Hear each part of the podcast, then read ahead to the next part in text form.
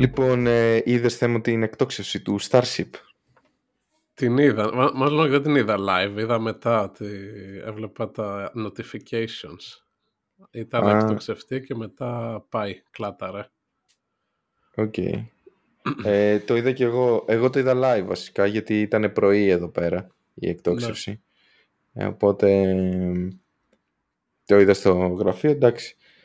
Ε, Μου, μου αρέσει που έχει κάνει SpaceX και ο Elon ν- normal το ανα, ας πούμε να ανα, ξέρεις, οι μισοί πύραυλοι που το είχαμε πει και στο το πρώτο επεισόδιο, οι μισοί πύραυλοι που στέλνουν ας πούμε ανατινάσσονται, έχουν κάποιο πρόβλημα και είναι totally cool ας πούμε, ξέρεις, α, χειροκροτούσανε κιόλας. ε, Ε, ε, να το σκεφτείς ότι ξέρεις, αυτό το πράγμα κάποια στιγμή θα είναι άνθρωποι εκεί να πάνε σε πόσα χρόνια στο φεγγάρι, στο Νάρι και τώρα ξέρεις, ανατινάζεται. Είναι λίγο ε, τρομακτικό. Ε, θα σου πω γι' αυτό. Μου έκανε και εμένα λίγο εντύπωση με την. ε, δεν ξέρω. Με την ευκολία με την οποία λένε Α, ωραία, πάμε να το δοκιμάσουμε. Και ανατινάζεται και δεν είναι το πρώτο ή το δεύτερο. Δηλαδή γίνεται συνέχεια. Σαν, δηλαδή δεν τους νοιάζει. Αλλά να πεις δεν τους νοιάζει γιατί έτσι κι αλλιώς κρατική χρηματοδότηση παίρνουν έτσι, για να τα φτιάχνουν αυτά. Οπότε. Όχι, ίσα ίσα είναι, αν θες να προοδεύσεις, νομίζω είναι πιο efficient τρόπος, γιατί βασικά σε όλα τα engineering προγράμματα έχει, ξέρω εγώ, μπορεί να κάνεις 10 τεστ, ας πούμε, για να σιγουρέψει ότι όλα θα δουλεύουν. Ε, αλλά από αυτά τα 10 τεστ, πριν δηλαδή τη μία εκτόξευση, τα δύο μπορεί να είναι τα πιο χρήσιμα και τα άλλα 8 είναι πιο πολύ για ασφάλεια ή ξέρω εγώ να, ξέρεις, να, να μην ανατιναχτεί κάτι, αλλά δεν σου προσφέρει κάτι όσον αφορά την, ε, να προχωρήσεις το development, την επιστήμη κομμάτι. μ. Ε, Ναι. Και απλώς δεν τους νοιάζει. Σου λέει για να προχωρήσουμε γρήγορα θα κοιτάξουμε τα δύο από τα 10 για να πάρουμε τις πληροφορίες που θέλουμε. Τα άλλα 8 επειδή δεν είναι και πολύ απαραίτητα, άστα και άμα πάθει κάτι δεν πειράζει στην επόμενη αυτή. Ενώ, η, Λα- ενώ μια αποστολή της NASA ας πούμε μπορεί να κάνει και τα 10 τεστ και γι' αυτό τους παίρνει, χω- κοστίζει και 10 φορές παραπάνω και 10 φορές πιο πολύ χρόνο. Ναι. Η Τι να SpaceX σου πω. ε, κάθε λίγες εβδομάδες τώρα καινούργια έκδοση για αυτό το, τους πυράβλους. Ε, έχεις ακούσει άμα θα... πότε θα είναι... η- Από ό,τι ξέρω έχουν φτιάξει... υπάρχουν και άλλα Starship, δεν είναι μόνο αυτό. ναι, ναι, ναι. Οπότε φαντάζομαι θα Δεν- το Δεν ξαναδοκιμάσουν. ξέρω πολλές λεπτομέρειες να σου πω. Δεν, το έχω Δεν έχουν ψάξει. βγάλει νομίζω και κάποιο report αναλυτικό τι πήγε λάθος. Φαντάζομαι αυτό το κοιτάξουν ίσως τις επόμενες εβδομάδες. Μμ. Έχει αλλιώ ο Elon δεν μπορεί να τα κρατήσει αυτά. Είναι στην ιδιοσυγκρασία του. Θα το γράψει στο Twitter άμα, κα- άμα βγει το πρόβλημα. Τέλος πάντων. Ναι, μπορώ να σου πω και ένα άλλο παράδειγμα αντίστοιχο. Στο... στη, στη δουλειά, ας πούμε, να ενεργοποιήσουμε fi- firewall και να αρχίσουμε να κόβουμε ό,τι μπαίνει απ' έξω. Δηλαδή, άμα δεις το traffic, ας πούμε, του δικτύου, του ίντερνετ, μπαίνουν, Μμμ. ξέρω εγώ, χίλια πράγματα απ' έξω προς τα μέσα, προς υπολογιστές. Μπορεί να είναι κάποια request, κάποια μπορεί να είναι malware που γίνονται block, τέλος πάντων.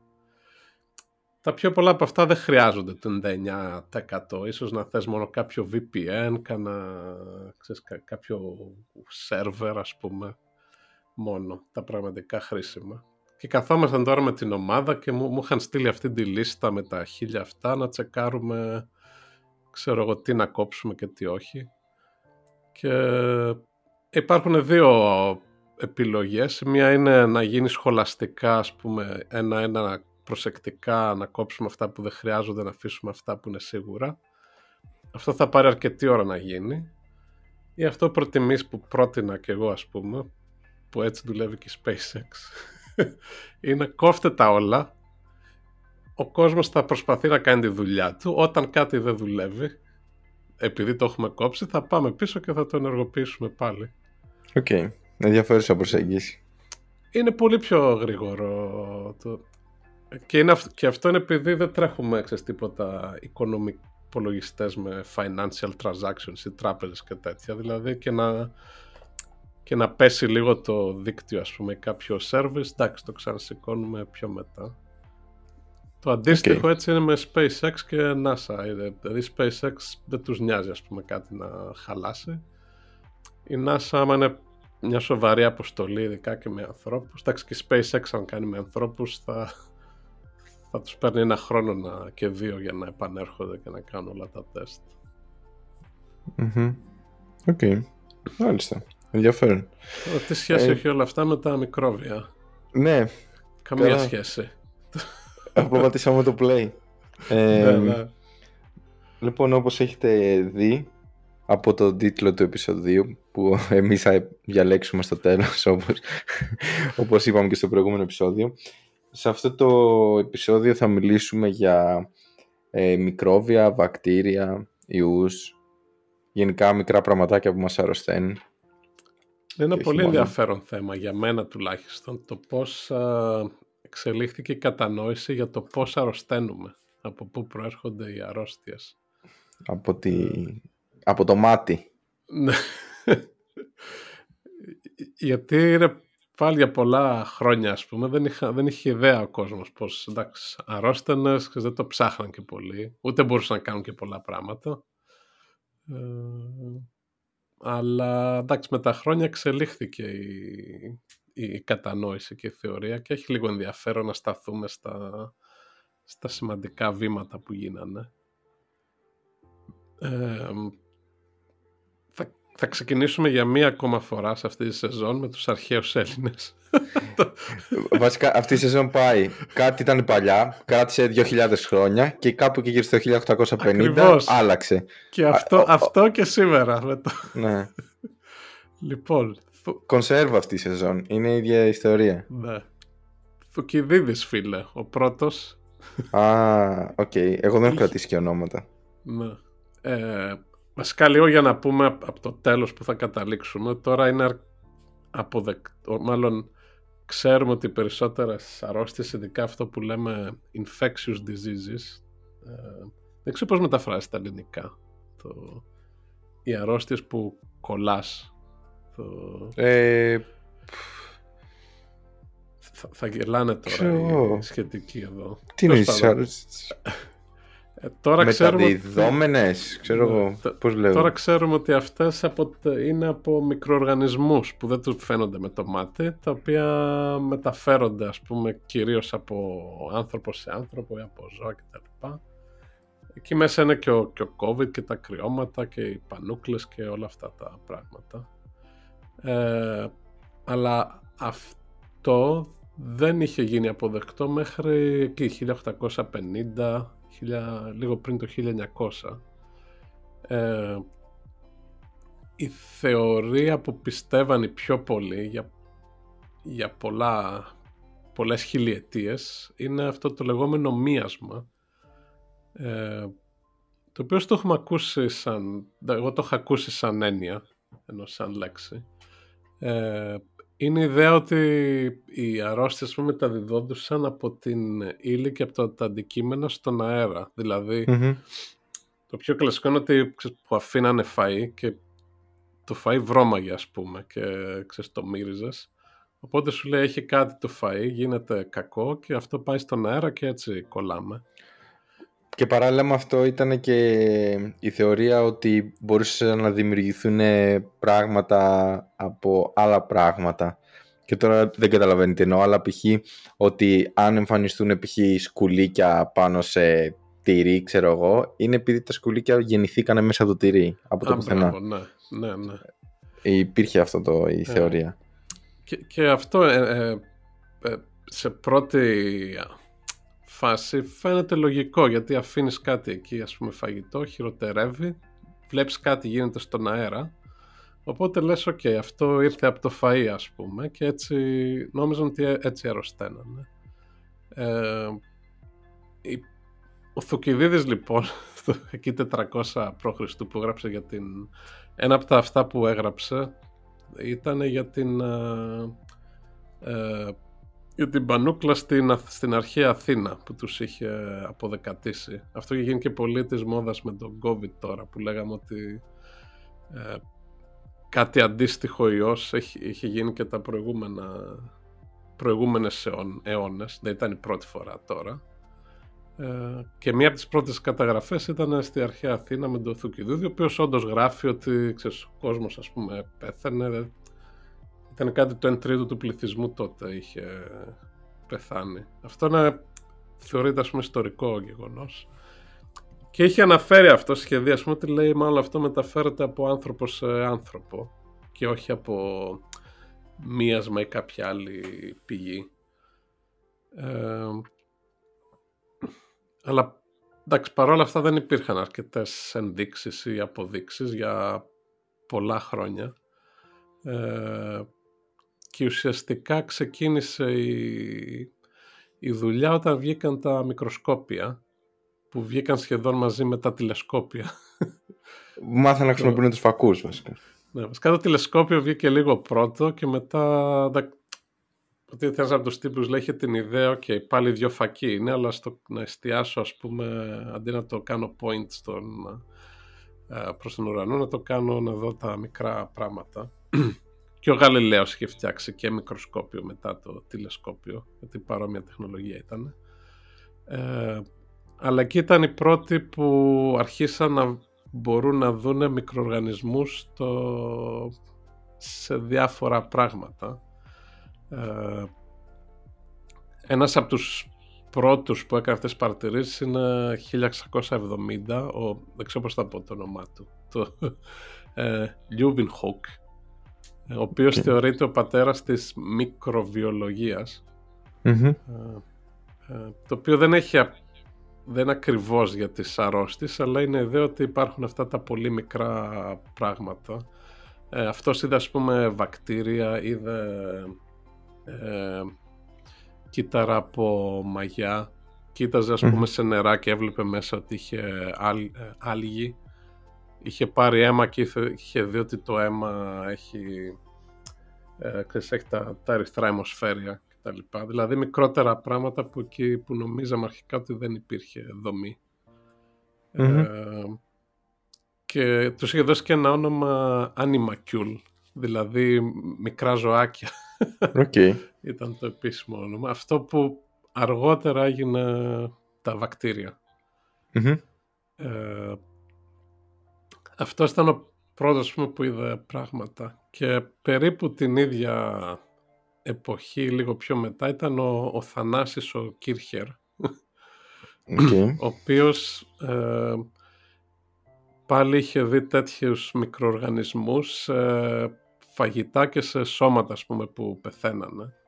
Ε, τα οποία τα έλεγε σκουλίκια τότε.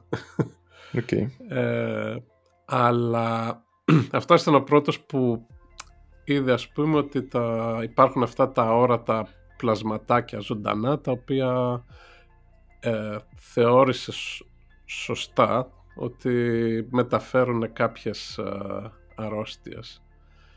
Ε, είχε πάρει και αυτός ας πούμε με αίμα από άτομα που είχαν ε, ε, πανούκλα που είχαν αρρωστήσει, τα κοίταγες στο μικροσκόπιο ε, και, αυ...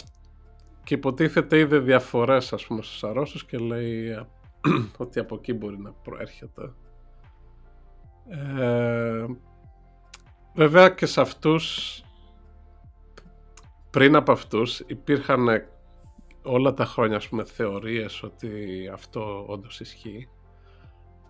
Αλλά όπως και με τα άλλα επεισόδια που είδαμε σε αυτή τη σεζόν, ξέρεις, πολύ συχνά το να πεις κάτι ας πούμε θεωρητικά, εντάξει σε όλα πάντα θα βρεις κάποιον που θα είπε, αλλά αυτοί που το αποδείξαν νομίζω έχουν πολύ μεγαλύτερο Την πρώτη δουλειά την κάνουν αυτοί οι δύο, ο Λιούοντ και ο Κίρχερ.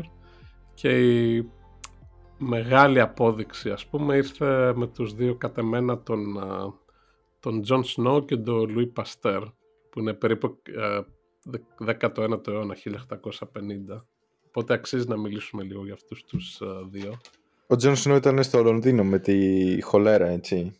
Χολέρα δεν ήταν.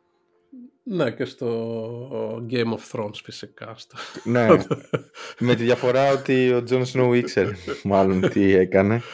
Ναι. ε, ο οποίος αυτός από ό,τι ξέρω εγώ στην ιστορία είναι ότι ε, προσπαθούσε να καταλάβει με ποιο τρόπο ήταν κατανεμημένοι οι θάνατοι από χολέρα στο Λονδίνο. Κάποια στιγμή συνειδητοποίησε, βρήκε μία έξαρση σε μία και βρήκε ότι το κοινό που είχε αυτή η γειτονιά ήταν ένα συγκεκριμένο, όχι πηγάδι, έτσι, μια αντλία που τραβούσαν αντλία νερό. Από το έδαφος, ναι. ναι, που τραβούσε νερό. Και, και είδα που, που είδα κάτι βίντεο και διάβασα κιόλας ότι ο τρόπος που το συνέδεσε με το συγκεκριμένο, με το νερό, ήταν ότι βρήκε ότι πέθανε από χολέρα μια γυναίκα που δεν έμενε σε αυτή τη γειτονιά, αλλά ο υπηρέτης της έμενε σε αυτή τη γειτονιά και έπαιρνε από εκεί νερό για να της πάει στο,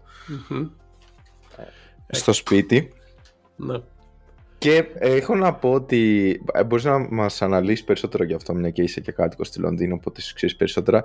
Ότι ήταν και ίσως ο πρώτος τύπου πώς είχαμε τώρα τον ε, Φάουτσι και τους όλους τους γιατρούς που πήγανε σε πολιτικούς να σου πούνε κάτι αυτό συμβαίνει πρέπει να ναι, αλλάξει ναι, ναι. αυτό ναι. οπότε είχε και αυτή την προέκταση δηλαδή πρέπει να το επικοινωνήσει αυτό το πράγμα στην πολιτική ηγεσία ε, ναι, ο Snow είναι, είναι από τις ιστορίες του Λονδίνου που είναι αρκετά γνωστές σαν level 2 δηλαδή εντάξει, άμα έρθεις σαν τουρίστας δεν είναι κάτι που θα δεις, αλλά άμα μένεις είναι αρκετοί που την ξέρουν την ιστορία. Κυρίως επειδή είναι μια pub, έχει μια pub στο όνομά του, John Snow, ε, και που είναι ακριβώς μπροστά στην Αντλία όπου έκανε αυτή την ανακάλυψη.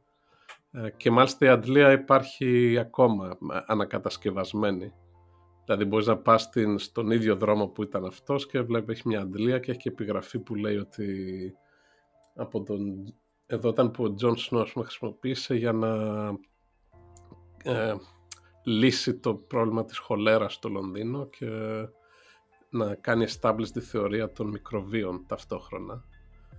Ε, οπότε αυτό που είχε γίνει τότε ήταν ε, με, πέραν τα νερά από τον Τάμεση κυρίως ε, ο οποίος ο Τάμεσης πηγαίνανε και όλα τα ξέρεις, από τις ε, τουαλέτες δεν είχαν αλλά όλα τα απορρίμματα και τα ε, διάφορα ας πούμε απόβλητα. απόβλητα πηγαίνουν εκεί τα οποία τα βάζα μάλιστα τα, τα ρουφάγαν πάλι με το νερό το, το οποίο το πίνανε.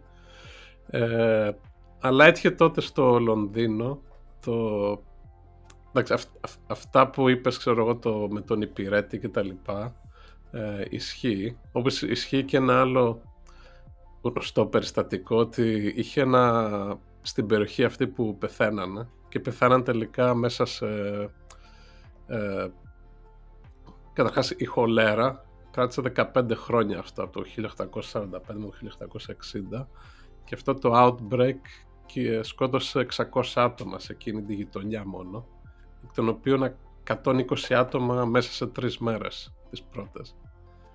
Ε, και υπάρχει ταυτόχρονα η άλλη ιστορία ότι ε, ήταν θαμώνες σε μια μπειραρία, σε μια pub βασικά με μπύρα. Τα άτομα που δουλεύαν εκεί ε, δικαιόντουσαν, ε, πήραν την μπύρα για ποτά και δεν πήραν το νερό απ' έξω και αυτοί δεν πάθαν τίποτα. Γιατί το νερό της ε, μπύρας, ας πούμε, το φιλ, ε, φιλτράρεται και είναι σε υψηλή θερμοκρασία, οπότε έχει σκοτώσει όλα τα μικρόβια. Ε, αλλά γενικά αυτό που έκανε ο Σνό είναι ότι τότε το Λονδίνο είχε περίπου 300.000 ε, άτομα ή περιοχές στο κέντρο ε, και είχε ένα group που παίρναν νερό από τον Τάμεση και ένα group που έπαιρναν οι εταιρείες φέραν νερό απ' έξω από άλλα ποτάμια που ήταν πιο καθαρά. Και έκανε στατιστικά ας πούμε ξέρεις, στις περιοχές και βρήκε μια αναλογία 14 προς 1 περίπου. Δηλαδή οι περιοχές που πέραν νερό από τον Τάμεση ε, ήταν πάνω από 10 φορές πιο πιθανό να πάθουν χολέρα και να πεθάνουν.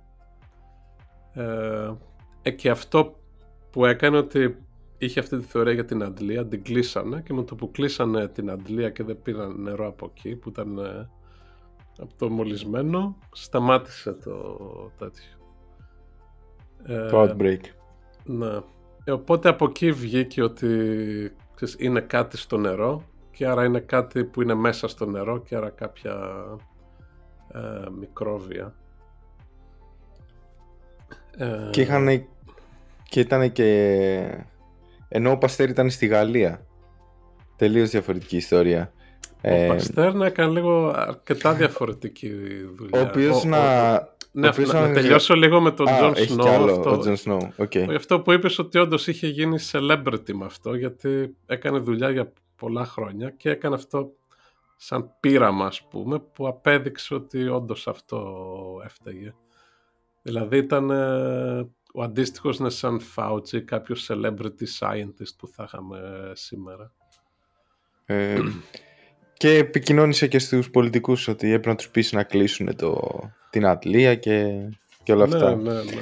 Που ακόμα δεν υπήρχε θεωρία έτσι για τα μικρόβια και αυτά. Δηλαδή δεν, ήταν, δεν ήξερε ο κόσμος, να το πω έτσι. Αυτό ήταν που κλείδωσε ότι δεν ήταν μίασμα βασικά. Ναι. Ότι δεν έρχεται από τον αέρα ε, κάτι, είναι στο νερό και είναι κάτι μέσα στο νερό που πρέπει να το δεις με το μικροσκόπιο μόνο. Ναι, ε, ε, εγώ θέλω να αναφερθώ σε δύο ε, ανθρώπους τώρα.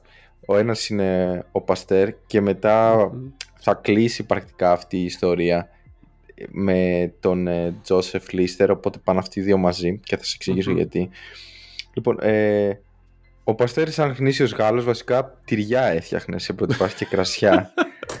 ε, οπότε κατά κύριο λόγο ε, η ασχολία του ήταν σε σχέση με το πώς μπορεί να φτιάξει άλλα τυριά και το κρασί καλύτερο κλπ. Μέσα από αυτή τη διαδικασία κατάλαβε και έμαθε ότι υπάρχει ε, ξέρω εγώ, μαγιά, λέγεται, γύστην ή μαγιά στα ναι, ελληνικά, ναι, έτσι. Μαγιά. Ναι, ότι τελείως πάντων είναι μικροοργανισμοί οι οποίοι στην αυτό που κάνουν είναι ότι στην περίπτωση π.χ. του κρασιού παίρνουν τη ζάχαρη, τα σάχαρα, τα σταφυλη και τα μετατρέπουν στο ε, αλκοόλ και αντίστοιχα, αντίστοιχες διαδικασίες γίνονται και στα γαλακτοκομικά προϊόντα. Οπότε το κατάλαβε αυτό, δούλεψε αυτό και μετά συνειδητοποίησε, μετά από πειράματα που έκανε, έκανε και με κάτι, με κάτι μπουκάλια και τέτοια για να βρει ε, πώς μπορεί κατά κάποιο τρόπο κατάλαβε πώς μπορεί να φτιάξει μια καλλιέργεια από και μετά κατάλαβες ότι μπορεί να τη σκοτώσει αυτή την καλλιέργεια άμα απλά ζεστάνει αλλά όχι να βράσει. εκει ήταν το κόλπο, ότι βρήκε ότι π.χ. δεν χρειάζεται να βράσω το κρασί αρκεί να το ζεστάνω ή το γάλα. Ε, γι' αυτό έχουμε και την παστερίωση πλέον που πρακτικά βρήκε ότι άμα αυξήσει θερμοκρασία σε κάποιο προϊόν έτσι γύρω σε 60-70 βαθμούς ότι πεθαίνουν αρκετά από τα μικρόβια που υπάρχουν μέσα ναι. και δεν ε, χαλάνε. Οπότε εδραίωσε την ε, θεωρία ότι υπάρχουν μικροπραγματάκια μέσα στα τρόφιμα που καταναλώνουμε και ε, σε όλα αυτά. Δεν ξέρω αν έχεις να πεις κάτι για τον ε, Παστέρ γιατί θέλω να το συνδέσω μετά με τον επόμενο κύριο.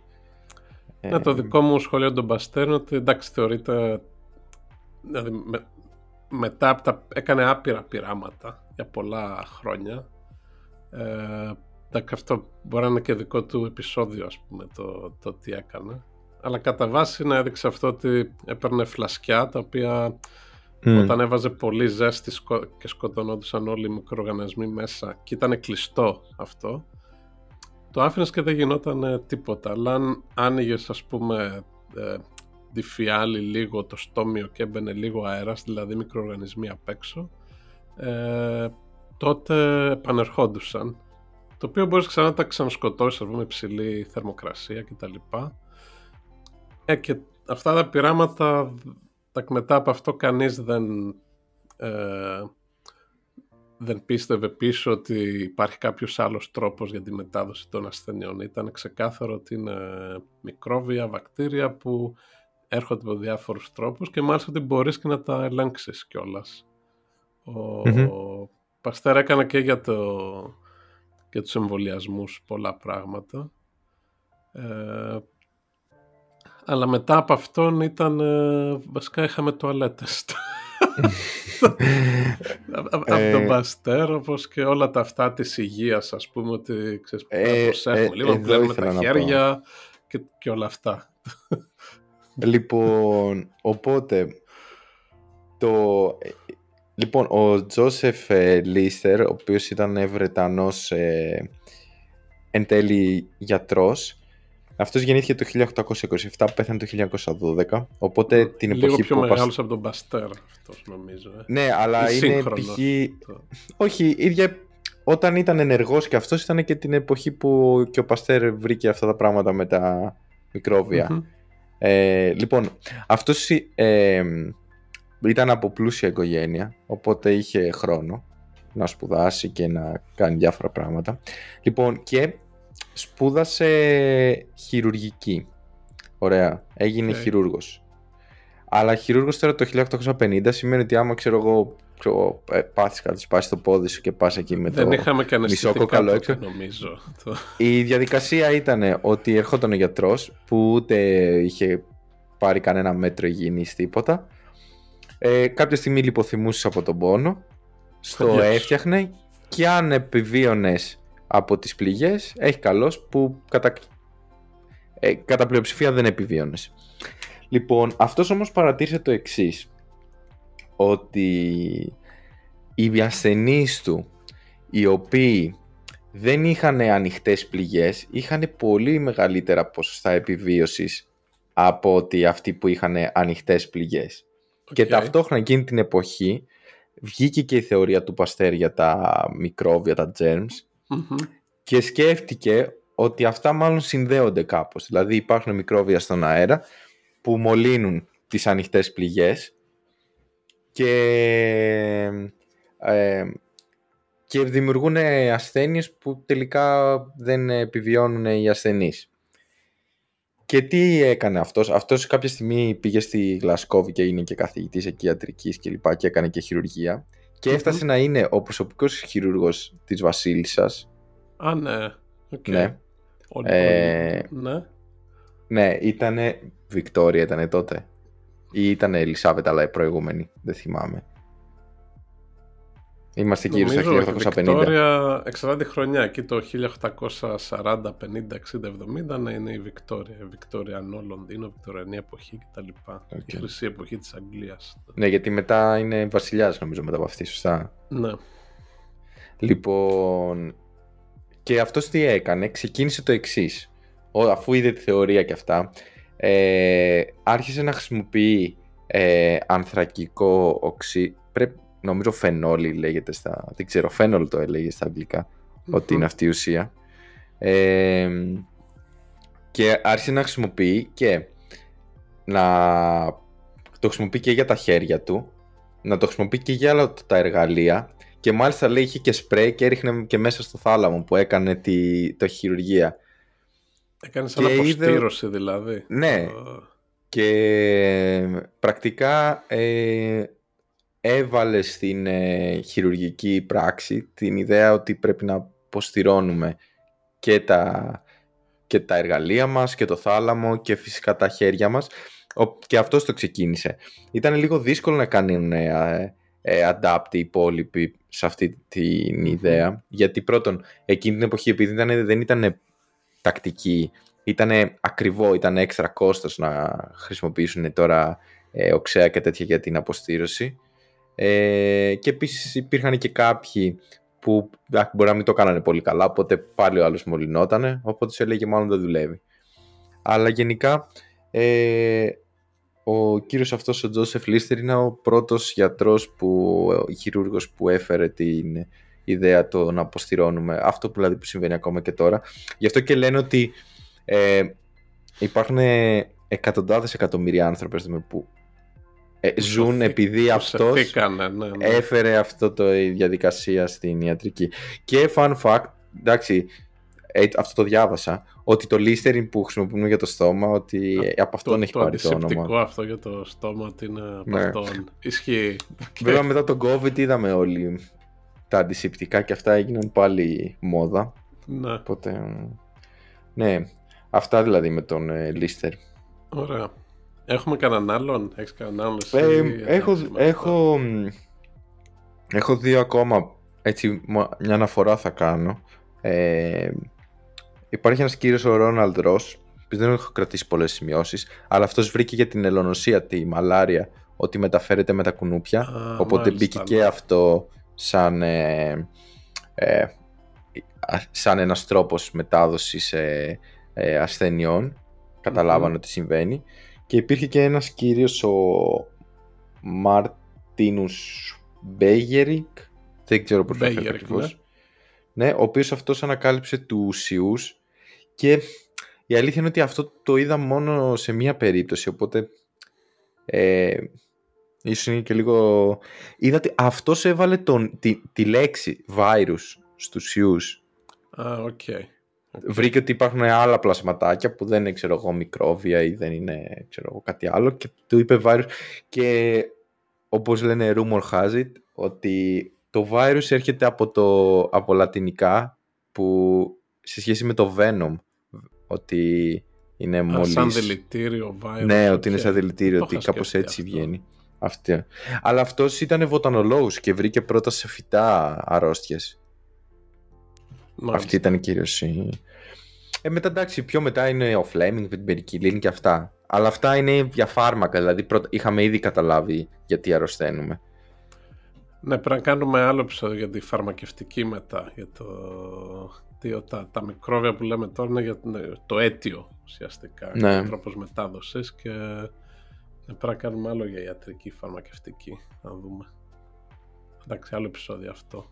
Ίσως και σε άλλη σεζόν. Το... Ναι, Οκ. αυτά.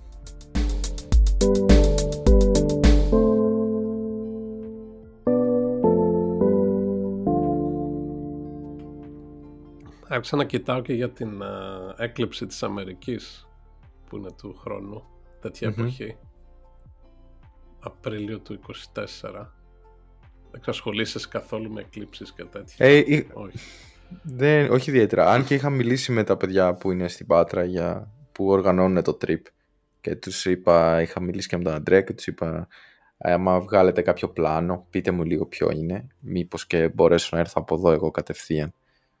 Ω, Για μένα είναι project, ας πούμε, ε, και είχα πάει και το 17 στην Αμερική. Γενικά εκλήψεις είναι σπάνιο να τις πετύχεις σε μέρος και Βολικό. να είναι ψηλοπολιτισμένο. Μμ. Δηλαδή έχει κάτι, οι περισσότερες είναι στον ωκεανό, ας πούμε, στο, στη μέση Ε, του πουθενά λογικό. ή σε κάτι remote μέρη. Ε, τώρα η έκλειψη αυτής της Αμερικής περνάει, θα, θα είναι πολύ μεγάλη, γιατί περνάει από το σχεδόν όλη την Αμερική, από όλες τις πολιτείες, από δρόμους και τα λοιπά. Δηλαδή θα είναι, θα είναι χαμός. Και έχουμε ξεκινήσει προετοιμασία και για το ταξίδι εκεί, αλλά και για φωτογράφηση και τα λοιπά θα κάνουμε. Μμμ. Nice. Να δούμε. Είναι μεγάλο project. Ε, αν θα έρθω μόνο σε τουρίστες θα έρθω. Έλα, Τέξας, 8 Απριλίου του 24. 8 Απριλίου. οκ. Εκεί θα 8 είναι η έκλειψη. 8 είναι η έκλειψη, ναι. Μεσημεράκι. Μμμ. ε, λογικό. Ε, βράδυ δεν νομίζω να, να ήταν. ε, Οκ. Μάλιστα. Αυτά. Αυτά. Δεν ξέρω αν έχω κάτι άλλο. Τελείωσε το Mandalorian. Αυτά. Βαρεμάρα ήταν. Κάτσε, τελείωσε η τρίτη σεζόν. Μμμ. Α, καλή ήτανε. Σε σχέση με Ε, τις άλλες. Ναι, ήταν λίγο διαφορετική. Θα μπορούσε να ήταν και τελευταία να έκλεινε η ιστορία. Ε, Μμμ. ήταν κάπως... Ε, άνοιξε πολύ η ιστορία. Ήρθανε πολλοί καινούργιοι χαρακτήρες. Είχε επεισόδια που ήταν, ήταν fillers πρακτικά. Αλλά νομίζω ότι αυτό το κάνανε γιατί έχουν σκοπό, ξέρεις, να σιγά σιγά χτίζουν το δικό τους universe. Έχουν Ναι. άλλες σειρές, special, ταινίες κλπ. Οπότε ήθελαν, ε, θεωρώ ότι από την ίσως δημοφιλέστερη σειρά τους σε σχέση με τα υπόλοιπα ε, Star Wars series, το Mandalorian είναι το πιο δημοφιλές, Ναι. να εισάγουν και τους χαρακτήρες ώστε να τους γνωρίσουμε που μπορεί να τους δούμε μετά και σε άλλες ε, σειρές.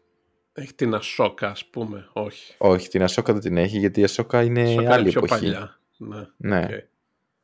Ε, αλλά έχει, δηλαδή έχει και άλλους χαρακτήρες, δηλαδή δεν είναι μόνο ο, ο, ο Πέδρο Πασκάλ και το, νομίζω, δεν μου το αρέσουν Baby Yoda. καθόλου οι σειρές Star Wars. Δεν ξέρω τι... Οκ. Ε, δεν μπορώ να την παρακολουθώ. Πρέπει να κάνω και κάτι άλλο, γιατί βαριέμαι. Αυτό. Πρέπει να τσεκάρω και κανένα νέο εκεί στο Ε, τηλέφωνο. Το... Το Mandalorian είναι ωραίο πάντως. δεν ξέρω. Το Boba Fett δεν το έχω δει. Βασικά Τώρα. μόνο το Mandalorian έχω δει. Και λίγο από το Jedi το... αυτό με τον Obi-Wan. Εγώ τα έχω δει όλα, ναι, και το, και το Boba Fett και το, Και το Andor. Obi-Wan και το Andor. Ok. Το Andor νομίζω είναι- το θεωρώ πιο καλό από όλα αυτά. Ναι, έχω το έχω ακούσει και εγώ αυτό. Θέλω να το ξεκινήσω τώρα. Ναι. Αλλά έβλεπα το Ted Lasso. Α, οκ. Δεν ξέρω και το Ted Lasso το βαρέθηκα. Είδα δύο-τρία επεισόδια από την τρίτη σεζόν και Εντάξει, αυτά Ξέρω. τα βάζεις όταν. Εγώ δεν ξέρω, τα βάζω όταν τρώω. Το Ναι. βάζω εκεί, παίζει και τρώω. Γέρασα, δεν ξέρω. Δεν, δεν- Δεν έχεις υπομονή. Ναι, βασικά α- αυτό που λες εσύ ότι να, να το έχεις στο background όταν τρως δεν το κάνω καθόλου επειδή έχω projector. Ξέρεις, ή θα είμαι στο Ε, καλά, σιγά μην projector, κάτσω να το, για το Ted Lasso να το κάνω ολόκληρη φασαρία. Ναι. Δηλαδή στο projector surround sound να παρακολουθείς αλλά άμα δεν, δεν είναι η σειρά ή το περιεχόμενο αντίστοιχο δεν το κλείνω. δεν- Ε, δεν ναι, αξίζει. αυτό είναι για να δεις το Game of Thrones. Ναι. Άμα το Ted Lasso το βάζεις όταν τρως, το βάζεις στο iPod. και το έχεις μπροστά σου και χαζεύεις. στο iPhone, στο, στο Apple Watch. Εγώ στο κινητό δεν στο- βλέπω τίποτα. Είναι μικρό.